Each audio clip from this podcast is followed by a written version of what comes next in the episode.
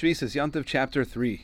The last halacha in the last section discussed setting aside dirt for use on Yantif. The first halacha here states that if one did set aside dirt, then they would be permitted to slaughter a bird or a beast and cover its blood with the dirt. If, however, he did not set aside dirt, he should not slaughter an animal because he won't be able to cover up the blood.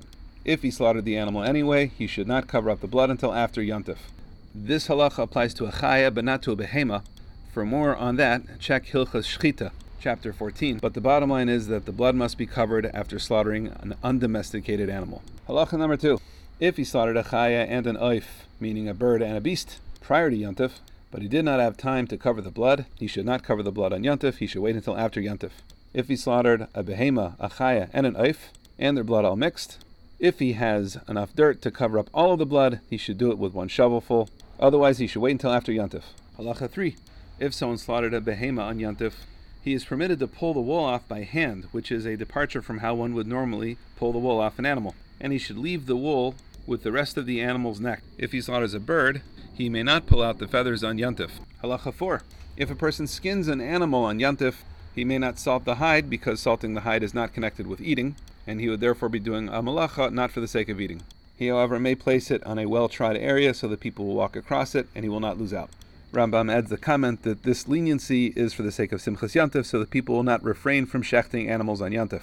But people may salt meat that is going to be roasted while it is on its hide, and in doing so, add enough salt that he ends up salting the hide. While this is acting with guile, it is nonetheless permitted. Halacha 5. This is permitted in the case of roasting where not a lot of salt is required for the roasting. It is not permitted for cooking where much more salt is required. Halacha 6. There was a way to skin meat that would allow the entire hide to remain intact, but it would make the skinning process much more difficult. This was called being margil. This is assur on yantif because it involves additional work which is not for the sake of eating. Similarly, it used to be the practice to cut a handle into the meat in order to bring it home this is also not allowed on Yantif as it involves a malacha not for the sake of eating. A butcher is permitted to make signs in the meat in order to indicate which customer owns which meat.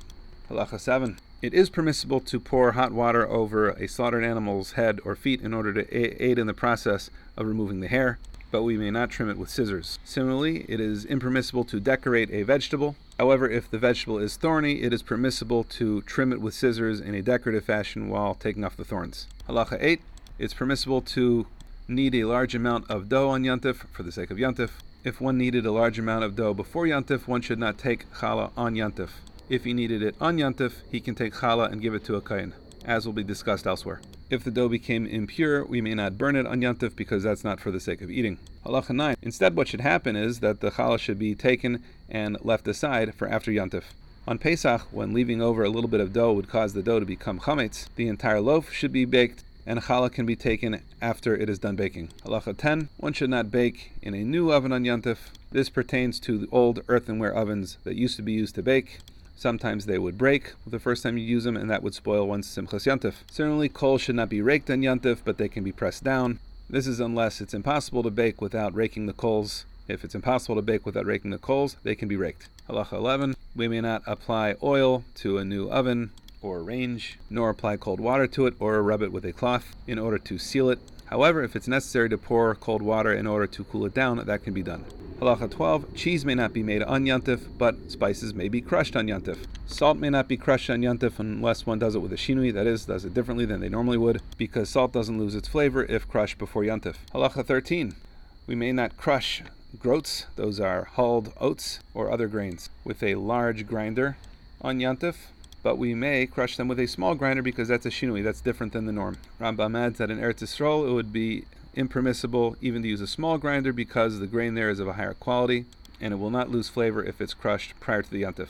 Halacha 14, it is impermissible to sift already sifted flour on yantif unless something fell into it requiring it to be sifted. Still, one must do it with a shinui. Halacha 15, it is permissible to remove grains from husks or legumes like peas from their pods on yantif, and it is not necessary to use a shinui. Halacha 16. However, if there's going to be more waste than food, think fava beans, one should remove the food from the waste. Halacha 17.